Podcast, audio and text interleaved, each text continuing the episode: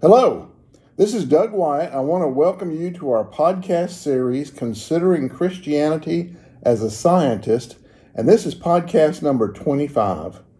In our podcast, I hope to discuss with us as scientists and scientific thinkers how we might think, react, rationalize, and accept ourselves in relationship to God as Christians and followers of Jesus. I hope you have listened to our podcast 1 through 24 and encourage you to do so if you have not. As a reminder, I am a PhD scientist, published and with patents, and a long history of managing major science and engineering research programs. I am a Christian. With many of my friends in science, technology, and engineering, I have chatted with and discussed our thoughts on Christ and Christianity, the Creator God, the Bible and human history, and often how difficult it is to reconcile belief with our scientific training and thought processes. I truly understand and have struggled with this myself. Science and Christian beliefs are often hard to merge in our modern technological and skeptical world, yet I know that many feel, sense, hear a quiet whisper, a deep sense need for something greater, larger, and more meaningful than ourselves. I want you to consider and to discuss through our podcast that this is our Creator God calling to you personally and how to accept this. I offer this series of podcasts as a scientist and a Christian, consideration of Christianity as a scientist.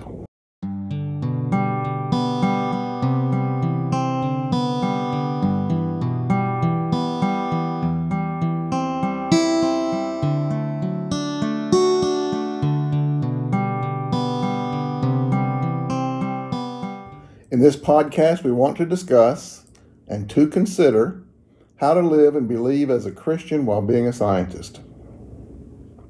I have friends, good friends and colleagues, who say that this is impossible. Our conversations are always interesting and meaningful. I believe that it is, in many ways, a very complementary coexistence. In our previous 24 podcasts, we've talked about many things God, the Bible, Christianity, history, faith, and science, so many different things. And we try to integrate these into a system that us, as scientific and critical thinkers, can accept while knowing this topic is often perceived as irrational or simplistic. I have even heard it described as primitive, this whole concept of Christianity. I also know that all that have listened to these podcasts and from various global philosophical forums knows that the teaching of Christianity, if they are followed in their true form, that there is no philosophy, no code of ethics, no mantra, that there is nothing better for interactions of humans, our relationships with each other and with God. For many humans on this earth, one of the questions that keeps coming up, and I often ask it of myself, and my friends and I discuss, Okay, so if there's a creator God and if he has done all of the things that we've talked about, how or why do we need this Jesus person? Why do we need something, someone, another deity, other than the creator God you keep talking about? And why doesn't this God just interact directly with us? I want to chat about this for the next few minutes. I hope everyone has listened to our previous podcast where we have discussed various themes leading up to this podcast particularly our last two or three podcasts, where we have talked about the trilemma associated with Jesus. Either he did not exist, he was a crazy man, or he is who he said he was. Because I believe that we can discuss these in terms of if then or if and then statements and questions. I also hope you listened to our early podcast where we talked about the nature of God and the beginnings of Christianity. Listening to those thoughts helps our discussion in this podcast. I also am assuming that if you are listening to our discussion, you believe or are, are at least open to the fact that Jesus existed. In our earlier podcast, we discussed this a bit and the impact of his life on history. One of the most concurrent historians to Jesus, Josephus, certainly believed he existed. But as even more proof, consider the impacts of Jesus. But for a moment, Let's consider other historical figures we only know through their legacy. Just to guide our reference, consider Alexander the Great. We have all studied him, know the histories, and know the stories, so assume he existed. No one has definitively found his tomb to date, so we believe the histories as verified by the impacts of his military conquests, his changes to ancient geopolitics, statues made of him, all the written histories of him, his legacy. Do we have physical bodily evidence? Not really. Temujin, and pardon my pronunciation of that, known more commonly as Genghis Khan, we have likenesses, written history, geopolitical results, all kinds of resultant evidence. But physical evidence? Not really, at least not yet. Do we believe he existed? Absolutely. We know it. There is no historical reason not to believe that the man Jesus existed using these same criteria. There is little to no argument to say that he did not exist, considered as history by the Romans. So Jesus existed, check. Crazy man? Well, his earthly ending and subsequent history suggest otherwise. He must be who he said he was. As recorded by credible witnesses and historians such as Josephus, and considered as history by the Romans, the resultant changes that occurred in Palestine and in the Roman dominated world, and the fact that just after a few decades, there were hundreds of thousands, if not millions, of followers. We talked about that very early in our podcast series. Jesus existed, so why was Jesus necessary? Why this bloody crucifixion mess? Why did God need to have an only begotten Son, an Alpha and Omega? Why did God need to do this if, as He said, as we said before, He created everything? He is the source of everything. He is everything. Why was a Jesus necessary? Well, that's been a question for me for a long time.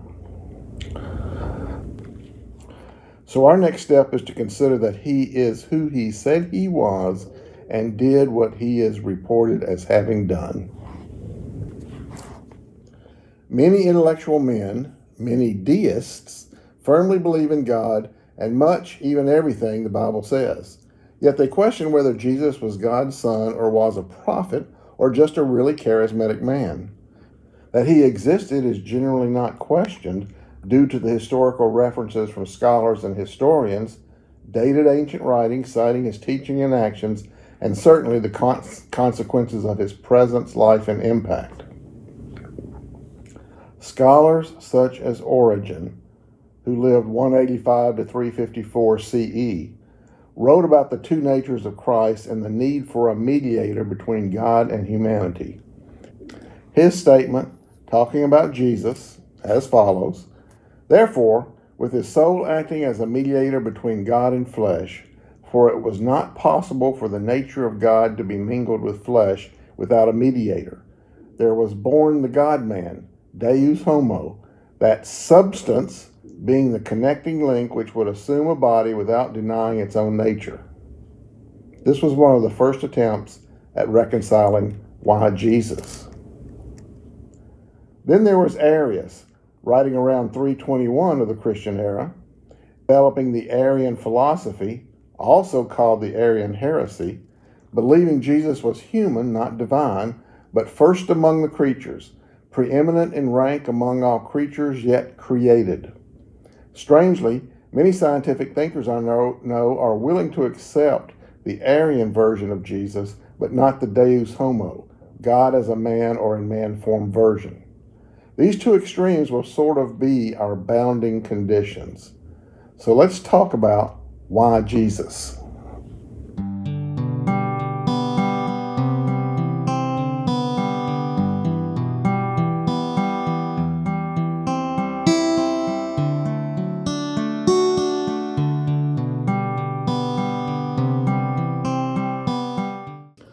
Why did God need or want a mediator between himself and us? To me, this is the key concept, maybe even the crux of our discussions about considering Christianity as a scientist. Of course, the question itself assumes that we accept the existence of, even the potential existence of, a supreme creator God, as we have discussed several times in previous podcasts. The nature of God as we have discussed, is so incredible, the concept, concept of the divine so big that it exceeds our grasp of understanding. Remember our chat about Anselm's ontological explanation that God is the highest thought possible to us? If this concept is true, then we need to try and understand, or at least believe, that this amazing creator God can cram himself into the form of a human, and why in all of the universe that we know would he want to do that? I am a big fan of, and not necessarily in order, logic and conditional statements, Bayesian analysis, and likelihood consequence risk analysis. These have helped me greatly in my career in research, science, and technology management. They also help me greatly in analyzing my beliefs. To start, let's imagine God and describe what He has to be, given all of our previous podcast discussions, with the full understanding that since we are the created, by definition, we have to be a step, for lack of a better word, below Him, way below Him, and therefore lack the capability to fully conceive of Him.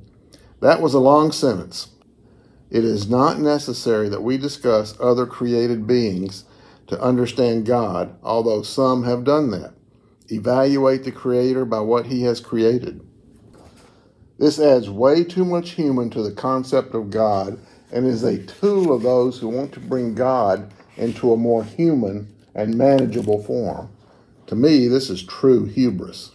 Using our if and then thought process, and we are created and cannot fully conceive of Him, because he is not corporeal as we are and must be visualized as a spirit, then we accept a being that exists with no corporeal form. This is hard to do in our frame of reference because we have no real concept of what is a spirit. And there are roughly a dozen definitions of the term spirit, and from the movies and television, many scary and humorous forms. God is a spirit and must be worshiped in spirit and in truth, says John chapter 4. In fact, several definitions of the word spirit, the Greek pneuma, in various forms meaning breath, soul, wind, all implying the force of life, that little bit of God that gives us being, is used in the Bible. He is apart from our physical experiential existence, completely apart. The meaning of the concept of being holy. He exists out of the framework of what we experience as time. All that is known or can be known is contained within him and must be revealed. Christianity is a revealed religion. Well, that is spirit. I expect we all have a universal understanding of what truth is. If not, then I assume it means what our basic dictionary understands it to be the body of real things, events, and facts transcendent and fundamental reality is spirit and truth, then spiritual reality.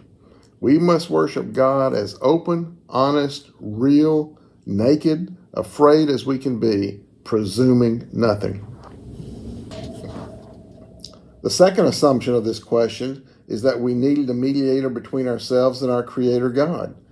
Belief of God's exist- existence accepted even with my own studies, my own beliefs and experiences, my references from the great and historic theologians and scientists, I have to go very slow and deliber- deliberate in this discussion because I cannot live, could not live, with the thought that I might teach or discuss something that was flagrantly, ignorantly, callously wrong. I pray before every podcast preparation. We ask the question why a supreme God would choose a human form of himself to interface with humans. I want to consider it from the perspective of free will and hubris. First of all, if God is everything that we have said he is in our previous podcast, then he is the greatest of all things that we can imagine. Again, remember Anselm. Add the Bible's insight that no man can see the face of God. I understand that to be a real condition then I believe that it's extremely difficult, if not impossible, without God's immediate action for us as created beings of matter and energy to stand before the Spirit of God. I mean, we just evaporate as a very cumbersome thought.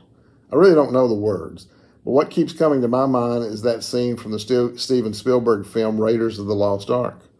The scene where the Nazis have the Ark on the island and they're trying to perform the Jewish ritual to open the Ark. Harrison Ford as Dr. Indiana Jones and Karen Allen as Marion Ravenwood are tied to a post, while Paul Freeman as rival French archaeologist Rene Belloq is dressed in priestly robes performing a ceremony to open the Ark while the Gestapo and SS Nazi, Nazis watch. Jones realizes the potential threat and orders himself and Marion to close their eyes. Belloq opens the ark. There is a glowing, swirling power and emanating spirits with enormous power, which basically melts all the evil Nazis and cleanses the evil, leaving Indiana and Marion. I do not believe God would melt people like that, but I sort of visualize that when I think about what it would be like to stand before God from a sense of hubris, making ourselves equal to God, having the right to stand before God, demanding to stand before God. I believe that that hubris is what would cause us to instantaneously, well, from a lack of a better word, be chastised. We have to be in truthful, humble, clean, with purity in heart and mind, in spirit form to even come close to God. But, however, God can come close to us. I personally like this Indiana Jones analogy, and while not being an academically qualified or experienced archaeologist, I have always been interested in the field and follow archaeological studies and programs. I have even performed some field geological and geophysical surveys used to support archaeological excavations. All this said, Let's talk about God's historical and recorded interaction with us. It has always been gentle, except in one or two cases. First of all, we were created and exist. The first interaction of God is recorded in the Genesis creation story, the initial reaction of the relationship between God and man. I will not judge anyone if they do not believe the biblical truth of the Genesis story is factual. For myself, I believe it is the story of the relationship between God and his created peoples that contains key information to help us understand our relative position with God. Here's what happened Adam and Eve had perfection, but because they had free will and there was a jealous outside influence, the serpent, that confused, lied, and taught them hubris, they decided to go against the wishes of the Creator.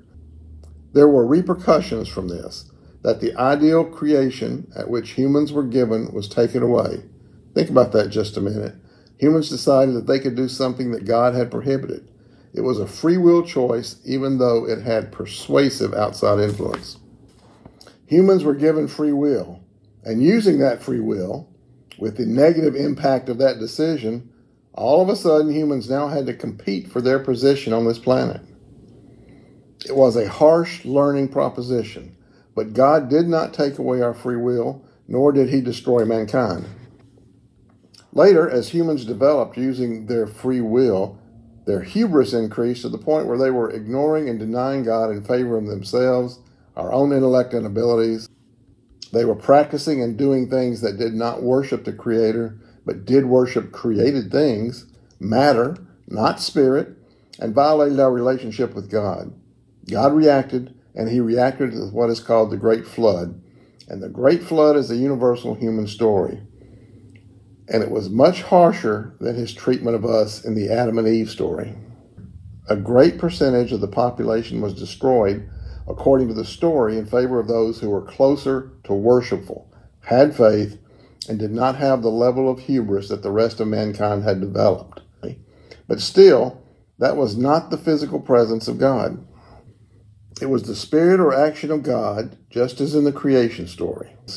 In all of this, Christians believe that God, as fully omniscient, knew he was going to have to personally visit with us to get us back on the original course.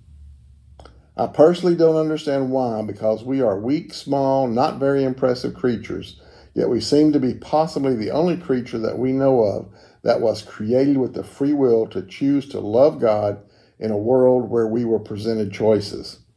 As an aside, I believe this is also why humans have an inquisitive and analytical mind to evaluate our free will. It is also the cause of our hubris.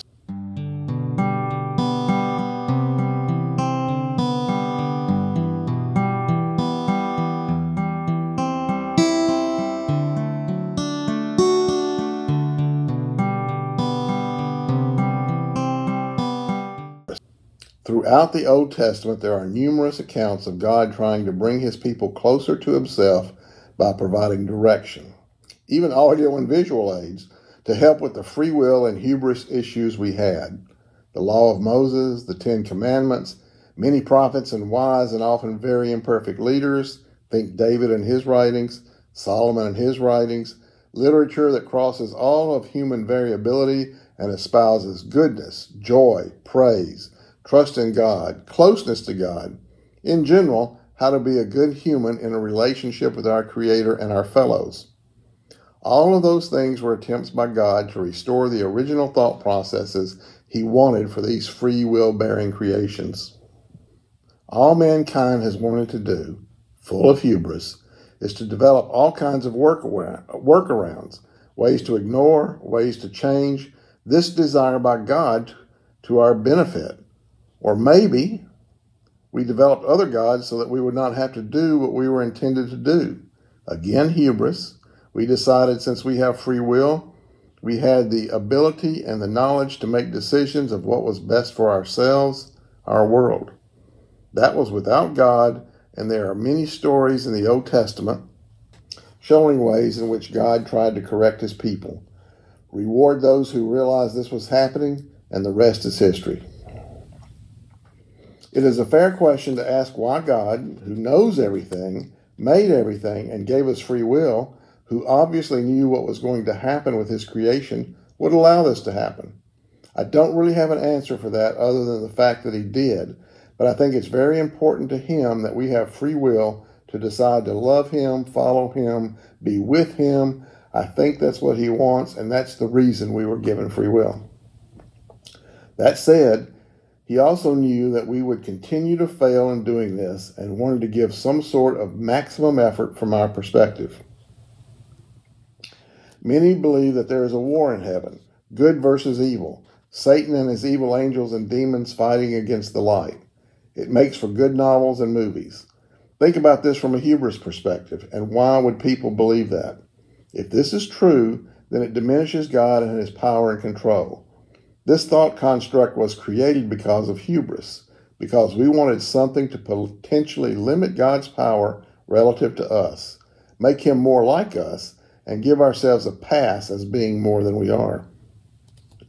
God has the full power and authority to just demand, just make us worship Him.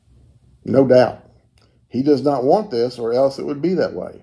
I know I am very thankful and appreciative of why He gave us our free will. I'm not sure all of the created beings in the universe have free will. I am not sure all created beings in the universe have the ability to be evil or sinful.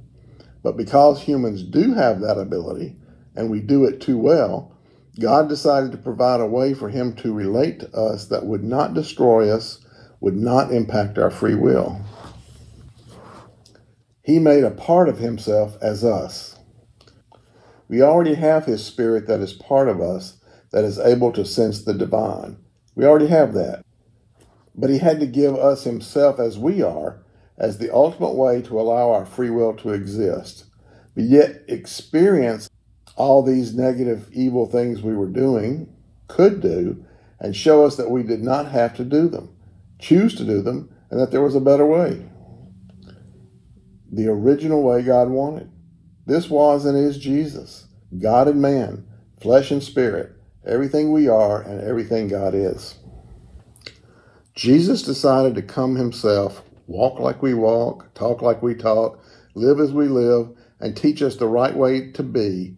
And then knowing that we could learn, could decide with free will, taught us what to do so that we could rejoice in Him, what it took to have a clean heart, the pure spirit necessity of joining Him, but full well knowing we could not get there 100%. He made it possible by showing the rest of creation our adversaries. He was willing to allow himself to be destroyed, but impossible to overcome. That yes, he was living as a man just like us, and because of him and us, his created, if we return to truth, we could not be destroyed and were eternal to spend with him. Jesus became and was the confirming data, the proof point, as he said, the Alpha and Omega. Jesus allowed himself to go through the entire process of being human. He was born a human and had to grow up, but a human had to have parents and siblings as a human. He had to work around people as a human. He had to deal with all of the physical problems of being a human. He had to deal with all of the emotional problems of being a human. He had to experience everything. He did. He also allowed himself to have free will as a human.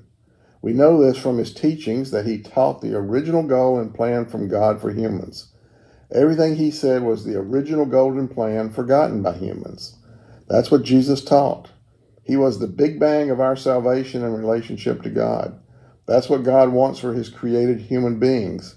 But because we could could not or would not, because of hubris, do, behave, believe as God intended, Jesus allowed himself to absorb all of the evil, the sin, all of the hubris, all those things for all time, for all humans ever that were or that would be, as a burden for a split second across all the universe.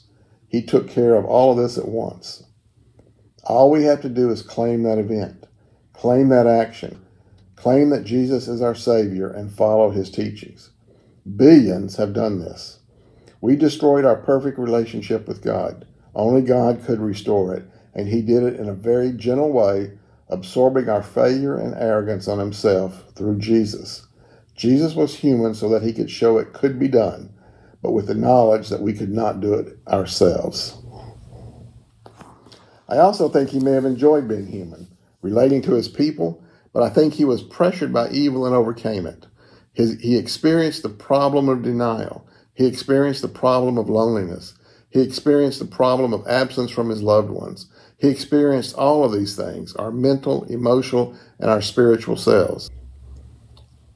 In all sense of the concept, Jesus became a presence of God among men that we could relate to without destruction. Lived, worked, befriended, taught, loved, ate, laughed, celebrated, cried, worked, slept, became tired, experienced everything as a human experience, bad and good, but taught by word and deed, love, faith, worship, and showed the path for our return to God.